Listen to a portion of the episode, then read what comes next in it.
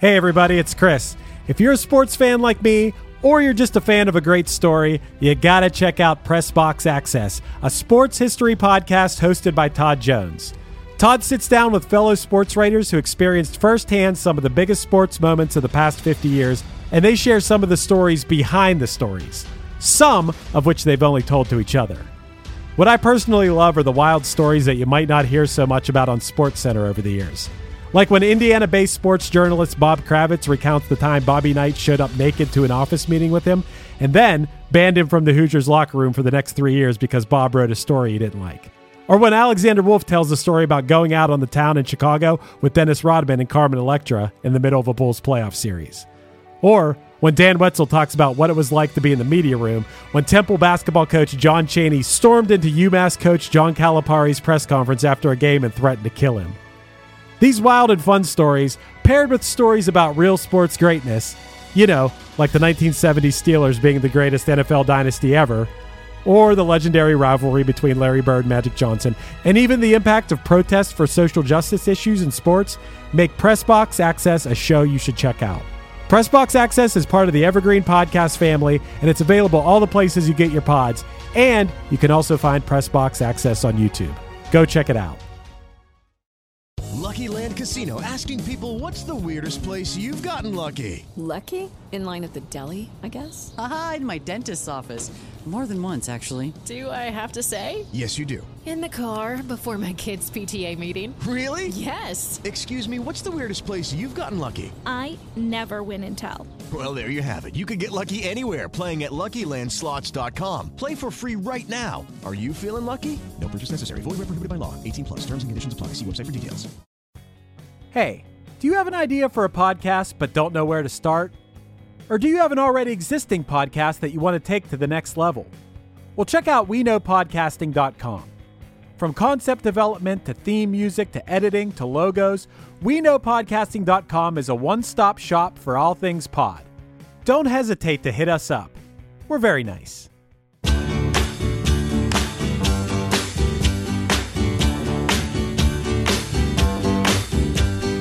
Sugar.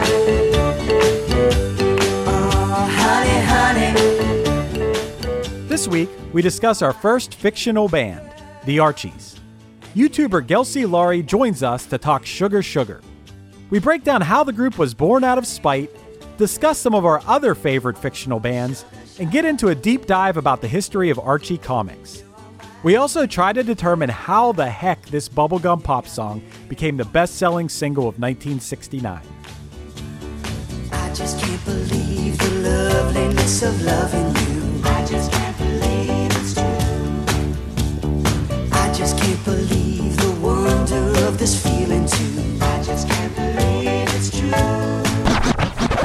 One hit is all you need to make the money guaranteed, and you can live off royalties forever.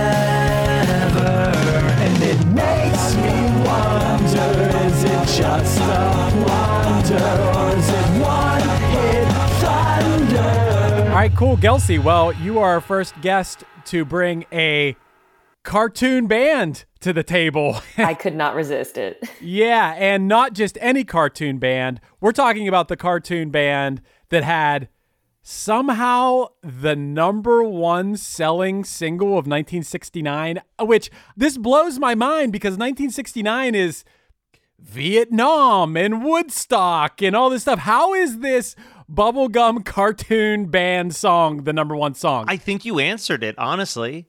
I mean, it was Vietnam. It was all this crazy stuff happening, and maybe people just wanted a happy go lucky escape from like the realities of the Vietnam War and stuff. I agree. I think people needed some freaking Betty and Veronica in their life. Everything was so heavy, and all the rock music was like political. And finally, this little cartoon Diddy Bop band comes out, and it's like, I'm for it. that reasoning, I guess, makes sense to me. Matt, you said this was the number one selling song of that year. On Billboard, it's actually number two Okay. behind This is the Dawning of the Age of Aquarius from the Fifth Dimension, which I don't know. If I were the Fifth Dimension, I'd be kind of bummed if I if I was behind Sugar Sugar, but I don't know.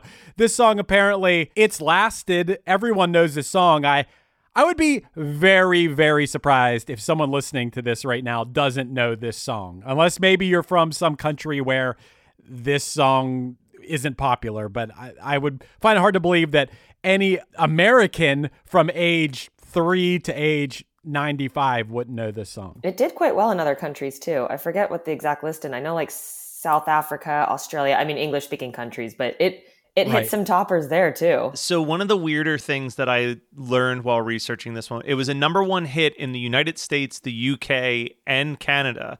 And the Archies being a one hit wonder in the States is like a little bit questionable, and we could get into that. But they were a definitive one hit wonder in Canada. This was the only song that charted in Canada. So All right. Well, did either of you actually read Archie comics as a kid or know anything about the Archie universe? Yeah, I mean, I didn't read the comics, but always when you would check out at the grocery store, they would have Archie. I think they still have Archie comics at the checkout. I so I was always I always saw them, and sometimes if the line was long as a kid, I would like flip through because I was bored. Mm. Yeah. Yeah, I, I was aware. I maybe had a few of them. I was aware of Archie. Recently, I watched the first season of Riverdale, which gave me a whole a whole other perspective of the Archie universe. It's like a guilty pleasure watch. You're like, I shouldn't like this, but I can't look away.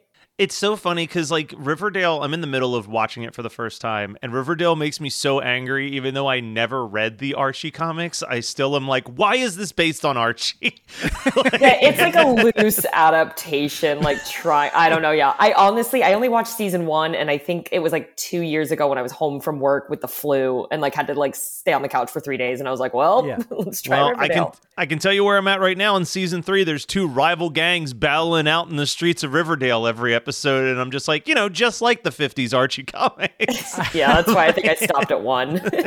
Yeah, I stopped at one as well. For some reason, I kind of liked something about it. I realized how ridiculous it was. But Matt, you have a good point. Why didn't that show just exist as not the characters from Archie? Like, what about that world had anything to do with those cartoon characters from yeah the the 60s? I don't understand. it's a five minute SNL skit that somehow has lasted five full seasons. Like that, like if you had done like a sketch about just like, oh, look, it's like a gritty version of Riverdale, how ridiculous. It'd be like, oh, that's like a, a sketch from SNL that people vaguely remember, but like five seasons and counting is insane. it's because they got the tween group because they don't know who the Archies are, and then like you give tweens like a little bit of that sexual tension and dark and brooding, and they're in. yeah. Yeah. Jughead is Yeah. a sex symbol for the first time in 60 years. I know. Like- Jughead was way too emo on that show for me. Well, it took me a minute to realize who it was. I was like, oh, he's like a good actor, and then I was like, oh my gosh, that's freaking the little kid from Big Daddy. I exactly.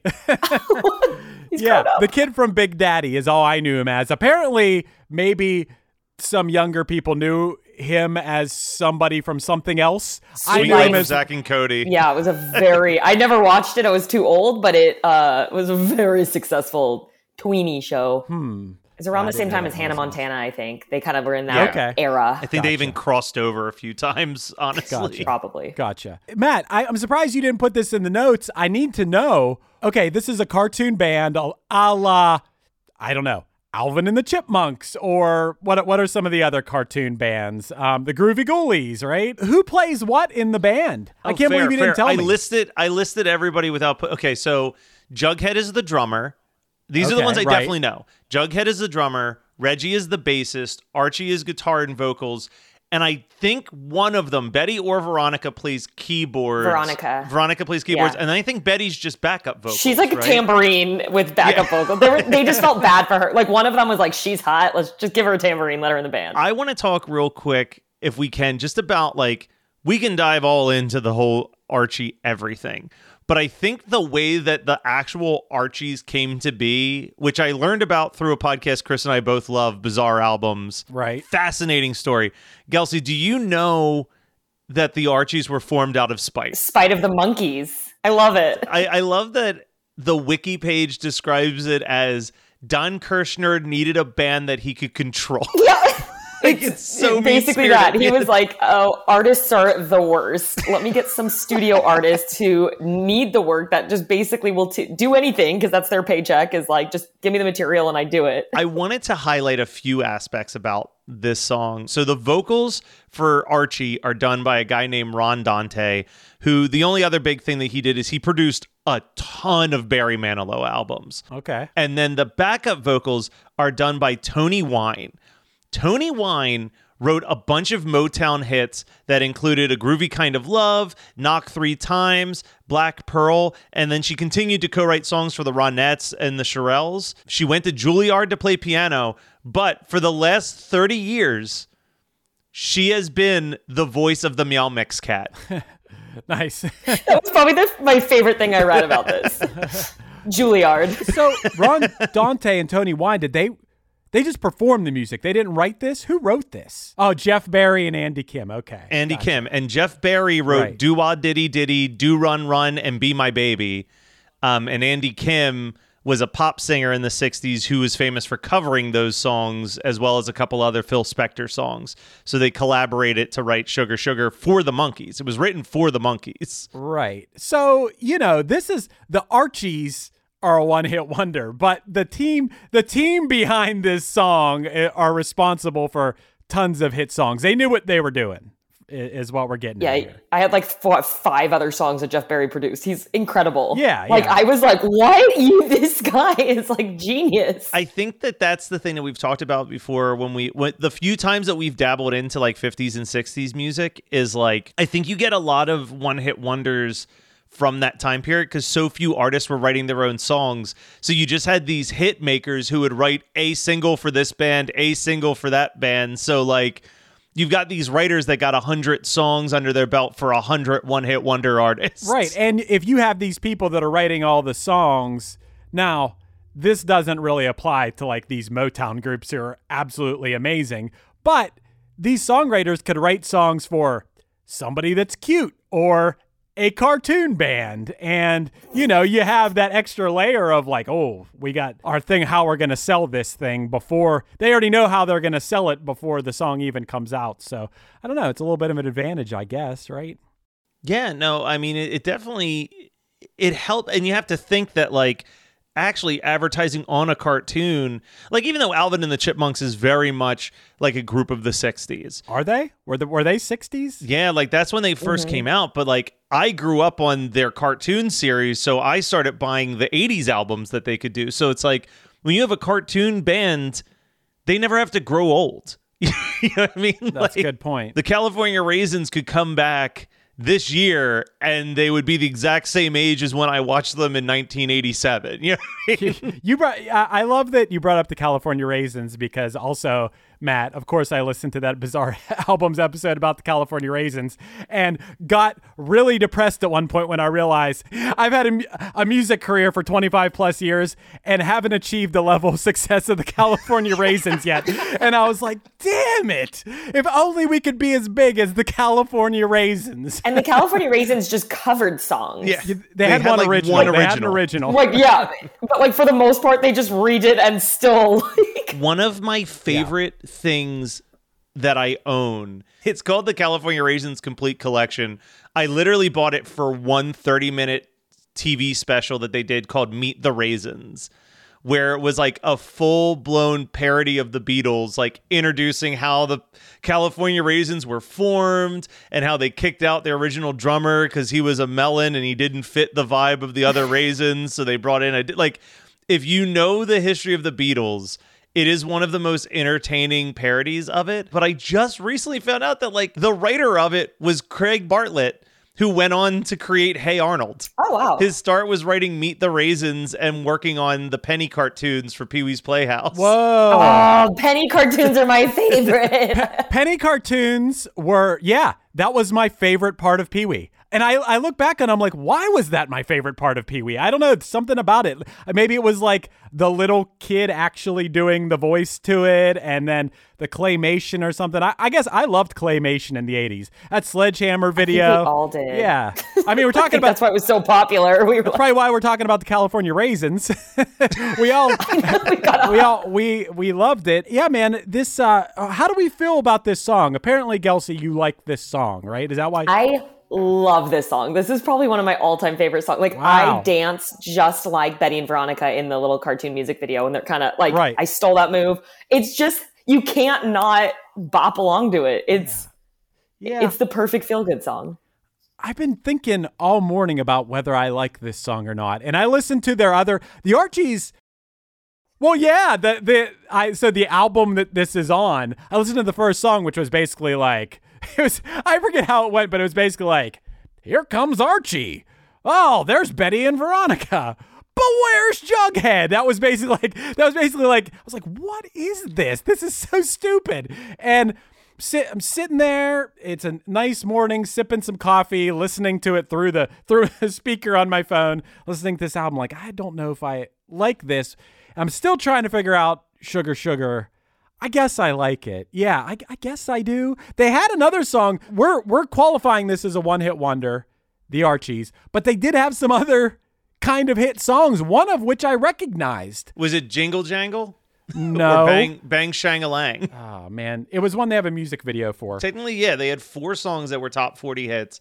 Uh, Bang Shangalang, which hit 22, Jingle Jangle that hit 10, and Who's Your Baby that hit 40. But obviously, like we said earlier, Sugar Sugar hit number one. Hey, get get on the line. Get on the line was the the song I know. Do you know that one? I don't think so. Uh, wait. Yes, you do.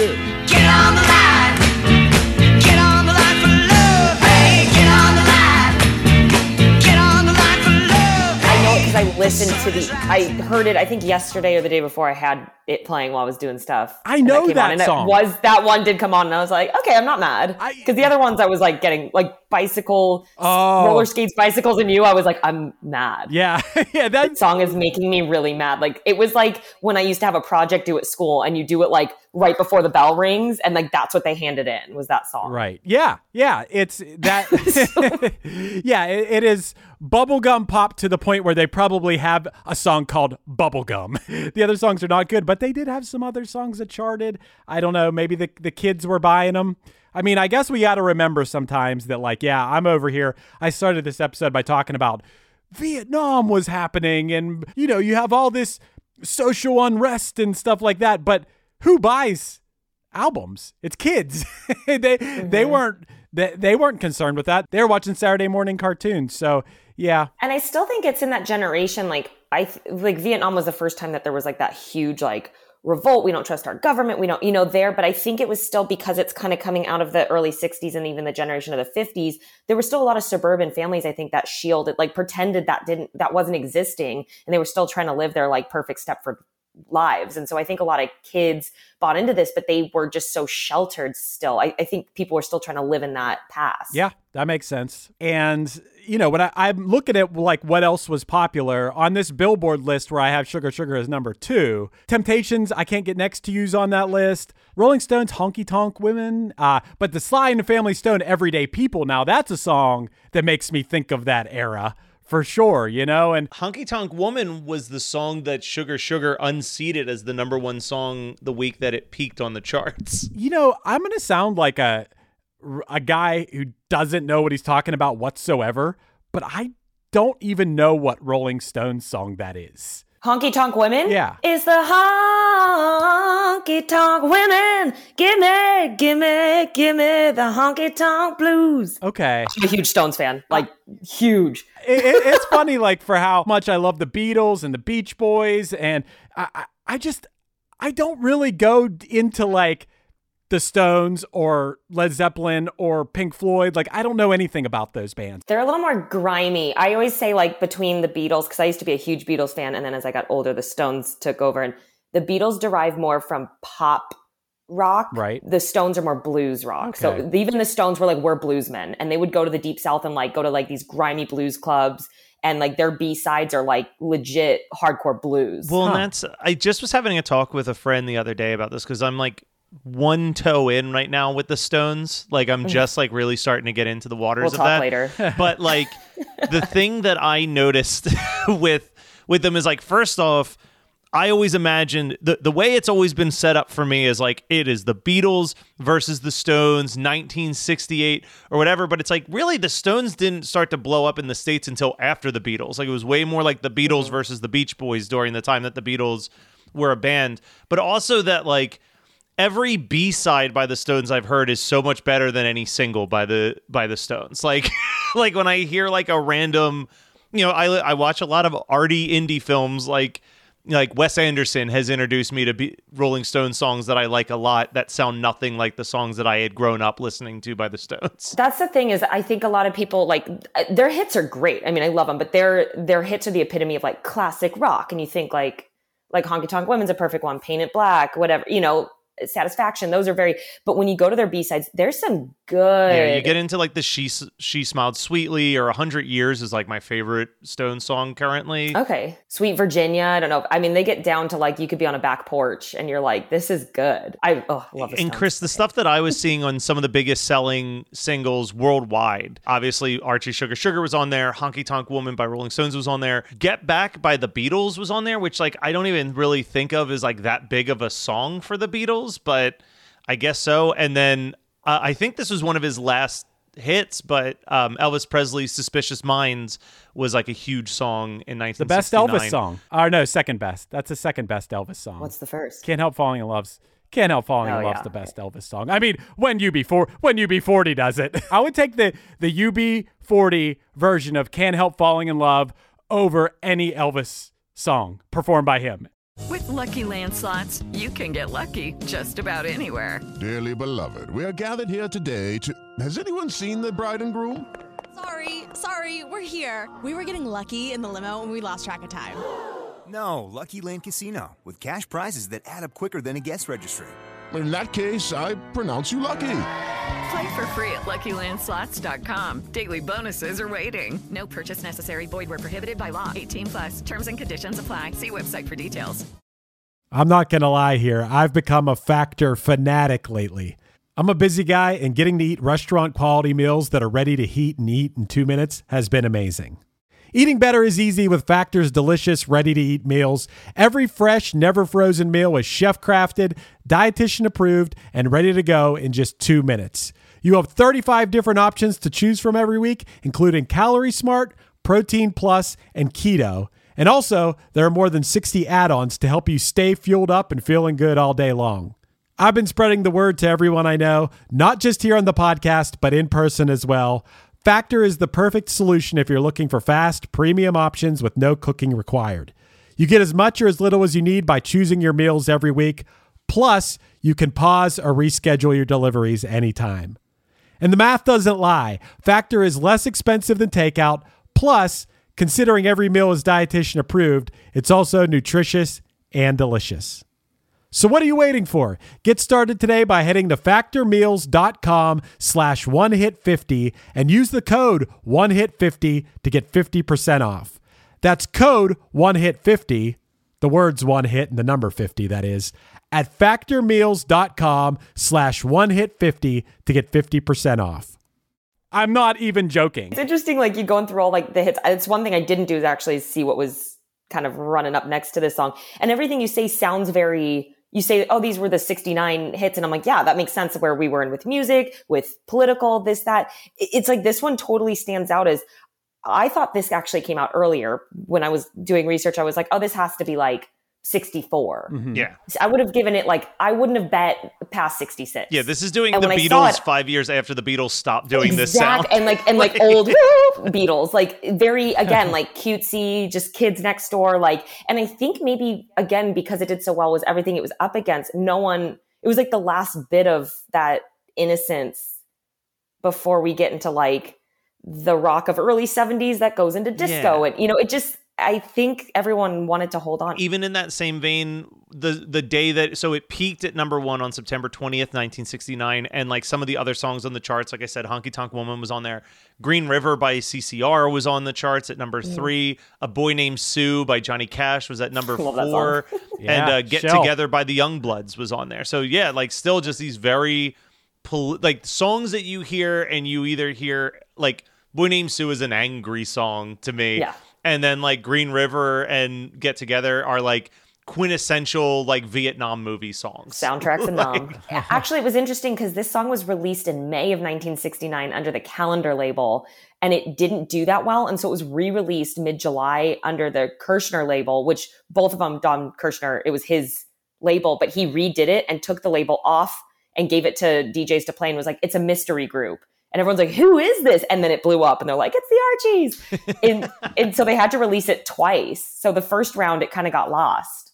Yeah, I saw that May release that we, May 24th, and we were listening on the porch with my girlfriend this morning, she went, I guarantee this was like a summer hit. Like, because I was trying to understand, like, why would this be in 1969 a hit? But I didn't realize, yeah, it didn't peak until the time of year that we're recording this, September. This doesn't feel, this doesn't feel like a September song. You know, this is when. But it's like a Halloween anthem now. Anytime I go into like a Halloween Ah. store, I always hear Sugar Sugar because they always, you, there's only so many Halloween songs you can play, you know, throughout the season. And so any candy song they always play. And so I always hear it around. Wow, I didn't think of that. And Mm-hmm. and it's crazy how little Halloween songs exist. For how many you know, Christmas songs or whatever, like there's not really like the what's what is the number one go-to Halloween song you think of? If I say name Monster Mash. Okay, yeah, that's That and Thriller, I feel like are the two main ones. yeah, I think of Dead Man's Party, which I think that Yes. song's amazing, but like But that's an obscure one. I think I love that Yeah. song, but I Mhm. think that's more obscure. I, I think if I put that on for my parents, they'd be like, "What is this?" Right. I didn't think about that aspect, the Halloween aspect, but that makes sense. I was also thinking when I thought about this song, you know, I was like, look at the lyrics. I'm like, what?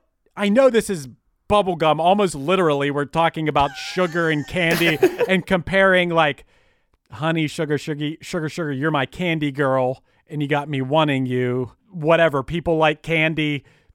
That you're talking about someone being I assume a sweet person. I don't know, like there's not really much to it. But then I was thinking about like all the 80s songs that this had to have influenced. Now I'm sure this was influenced by other there were definitely songs about people being sweet like Candy Girl. Candy Girl. That one always is on Halloween sto- songs too. Oh, Wait, which I was one is thinking of New Edition. So is I. Candy, Candy Girl. Girl. No, no, no, no. It's a. I know what song. Yeah, Candy. I, it's too way too high to. Yeah, it's so good.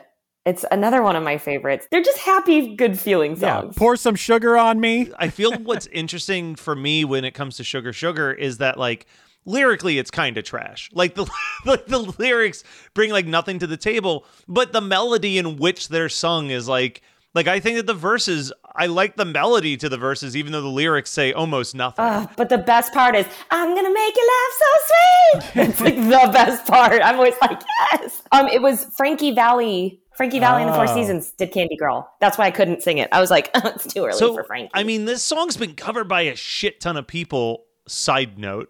Right. like, I saw that. successfully. Wilson Pickett did it in 1970, and he got on the top, he was number 25 with it, and then he got on the number four of the R&B chart. And it was just a year later. He's like, "Cool, it's been a year. Is that enough time?" Yeah, right. That that's crazy. Like that seems kind of like cheating. All of them, and then Jimmy McGriff did an instrumental cover in 71. I was like, "Wait, we just did this." So I didn't know about this one, but until literally talking to Gelsey about the pick, but Bob Marley and the Wailers covered it at one point. 1998 they covered it Whoa. and it's good it's so fun it's like that that has a similar um tina turner ike and tina turner did a cover in 77 and it's good it's they give it this like oh it's like they re put the emphasis of what the lyrics are like it just is a completely different meaning of a song with with the soul and then tom jones did a cover in 1970 as well and it just sounds like tom jones singing it Kurt Russell covered it. Oh, that's- the germ, the punk band, the Germs. Alex Chilton of Big Star. Mary Lou Lord in 95 and the music video is like Drew Barrymore with a pixie cut like laughing. So I can tell you a whole lot about that. Okay, so strap in because that's how I first heard this song. So Mary Lou Lord and Semisonic. Semisonic was the backing band on that cover. Did it for this album. It is one of my favorite albums of all time called Saturday Morning Cartoons Greatest Hits. And it came out in 1995. And it was all of these grunge and alternative artists covering 70s cartoon theme songs. So you had like Sponge did like Speed Racer, and like Face to Face did Popeye the Sailor Man, and the Oh God, Ramones do album. Space uh, Spider Man.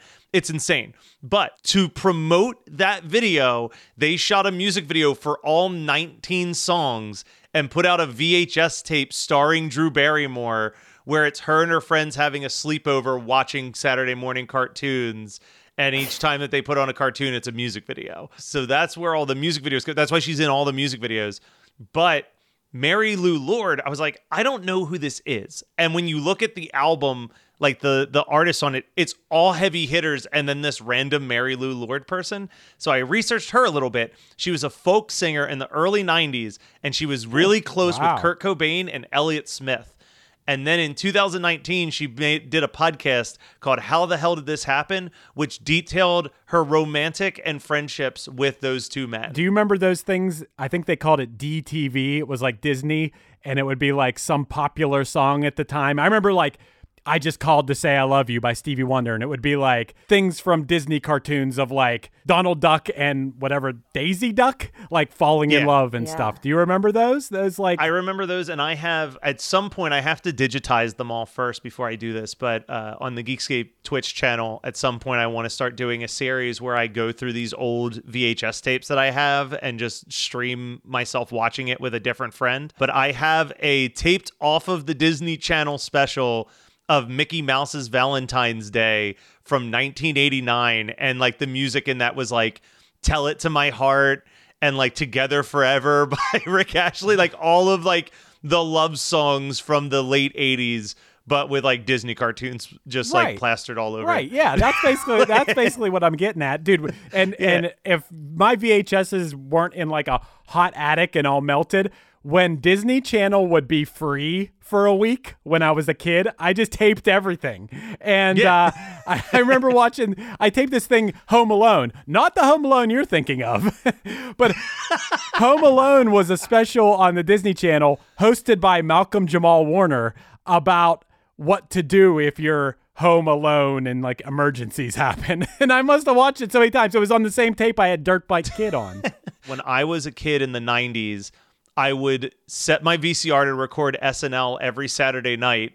And then Sunday morning, I would hook up the two VCRs together and have a separate blank tape where I would watch the SNL. And if I was like, oh, that skit was really funny, I would then put that on this new VHS tape so I could just build a like seven hour tape of all of my favorite SNL sketches over like a two decade, like a two year period. I want to watch that tape so bad. I I, I definitely edited the commercials out. I would be taping taping Ren and Stimpy, pausing at the commercials, unpausing Beavis and Butthead. Do you remember how you could have a VHS tape and you could tape for either you could tape for two hours at like high quality, or you could put it on six hours at like a lower quality. and we're kids, so lower quality, more Yeah. hours. Like, I, but for the Ren and Stimpy, my Ren and Stimpy tapes, they were all high quality. I think the only one tape I had that my sister and I like, there was a marathon day, and we were like, "Get the blank tape!" Was um, a Powerpuff Girls marathon. Nice. One of my favorite episodes of the Powerpuff Girls. You're talking about the Beatles earlier, and speaking of songs,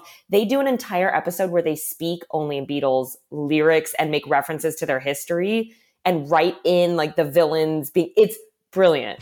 like the writing on it is genius. It's like this lost hidden. I'm like, why did this? Like they had great writers. But br- bringing this back to, to the Archies a little bit, uh, the Yeah, just Archies a bit. were were the Archies Hanna Barbera? What what what are what is Archies? They were obviously a comic book, and I think they just wrote into the comic book Oh. that they oh. had a band, and then you would go and buy the albums to hear what the music by the Archies were. Well, dude, what are these? What are these music videos? I mean, the Sugar Sugar. There's a.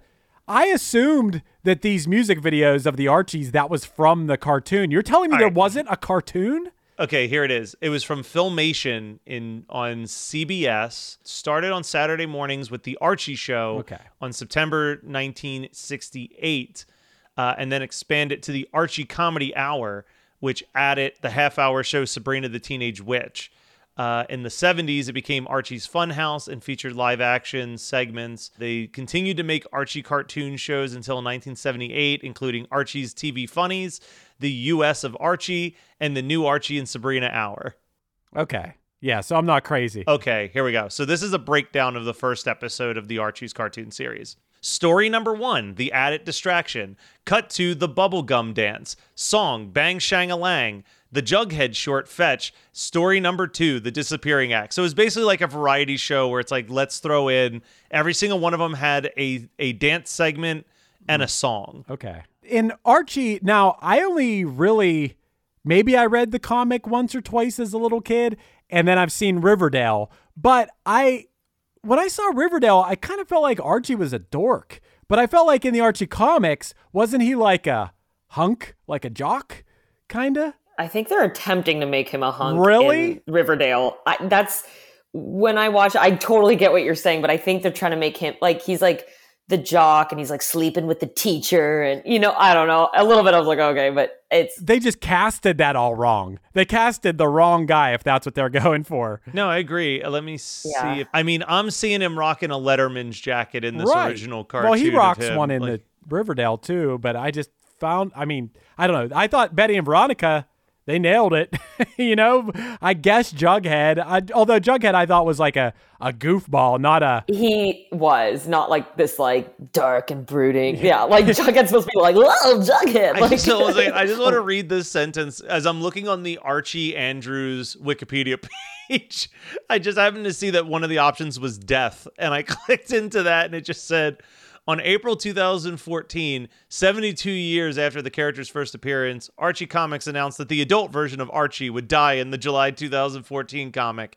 Meanwhile, What? teenage Archie would continue to live in other Archie comic book series. They had an adult. First of all, are you telling me that the, the Archies in the in the comics aged? Yes. No, Archie dies when he is shot in the abdomen while saving his friend Senator Kevin Kenner, uh, Keller. it got dark. Oh, it did. Why did they get all like, like I thought the Archies were, but it sounds like wait, if teen Archie's going to keep living, and adult Archie, so now there's like a multiverse in the Archies in Riverdale Oh, this- I love universe. this. The story is written as a way to terminate both storylines without committing to which girl Archie ends up marrying and contains several flashbacks to young Archie days. The final issue is set one year after Archie's death, all of his friends remembering him and the Riverdale High School officially renaming itself Archie Andrews High School in his honor. This is terrible. This is just this. This is terrible. You were saying you don't know if you like sugar, sugar. this is bad. the final is- the final page features Jughead, now the owner of Juggies, formerly Pop's Chock'lit Shop, serving sundaes to three children who resemble little Archie, little Betty, and little Veronica. Wow. Man, Okay. those got dark. Yeah. what happened? man, oh man. All right. Well, the Archies. One, one hit thunder or one hit blunder is the question here. This is a tough one. This is a really hard one because uh, no, it's not. I'm giving them the blunder. Sugar Sugar, great song. The everything else about the Archie universe, nah, I'm good. Like, yeah, I mean, you got that bicycles and whatever song. Yeah, they're a cartoon band. I, I don't know. Yeah, the song itself, I'm not even sold. I mean, I know, Gelsey, I know you're sold on the song itself. I get that. But I might have Archie's merch actually, and I almost wore it. I was like, but I have a sweatshirt and a t-shirt and a hat.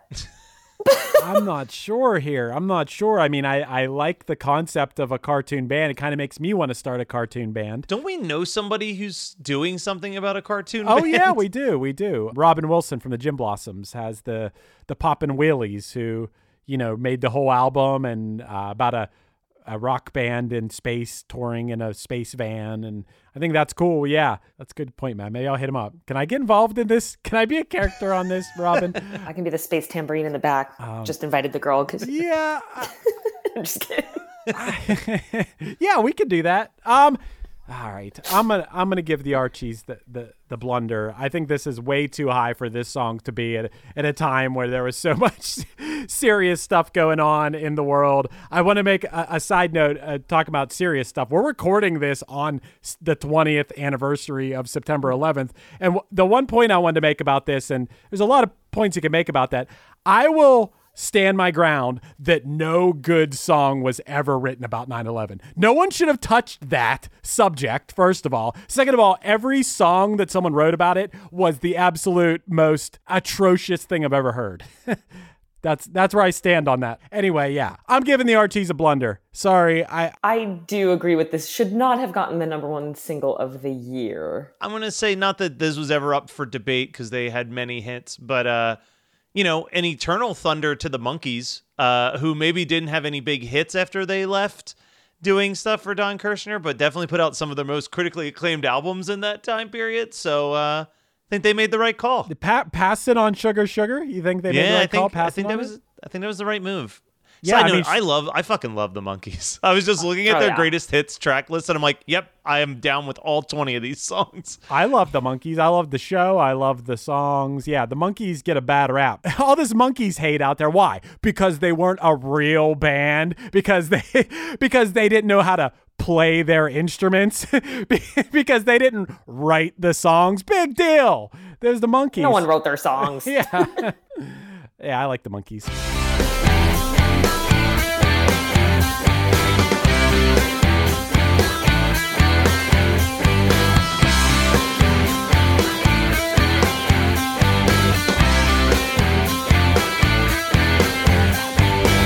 This has been One Hit Thunder. One Hit Thunder is hosted by Chris Fafalios of the bands Punchline, Pack, and Another Cheetah, and produced by Matt Kelly of Geekscape.net. Underneath me, you're hearing The World off the Punchline album Action. Visit punchline.com for merch, new music, and upcoming shows. If you're a fan of this week's guest and haven't checked out her YouTube channel, search Gelsey Laurie or use the links provided in the show notes to find her page. If you have any interest in podcasting, visit WeKnowPodcasting.com for how Matt and Chris can make your show sound as professional as possible.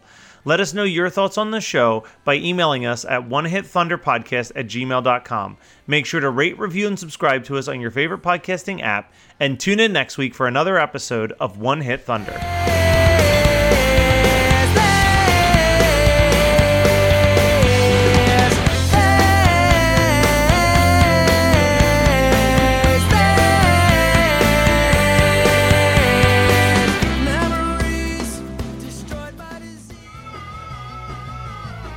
Listening to the Geekscape Network. Okay, round two. Name something that's not boring. laundry? Ooh, a book club. Computer solitaire, huh? Ah, sorry, we were looking for Chumba Casino. That's right. ChumbaCasino.com has over 100 casino style games. Join today and play for free for your chance to redeem some serious prizes. ChumbaCasino.com. No purchase necessary. Void where prohibited by law. 18 plus terms and conditions apply. See website for details. Hey, this is Mike Wiebe, and I'm the singer in a band called the Riverboat Gamblers. And I'm Zach Blair. I play guitar in a band called Rise Against. Mike and I also have a band called the Draculas, and we also have this great, amazing new podcast called Zach and Mike Make Three.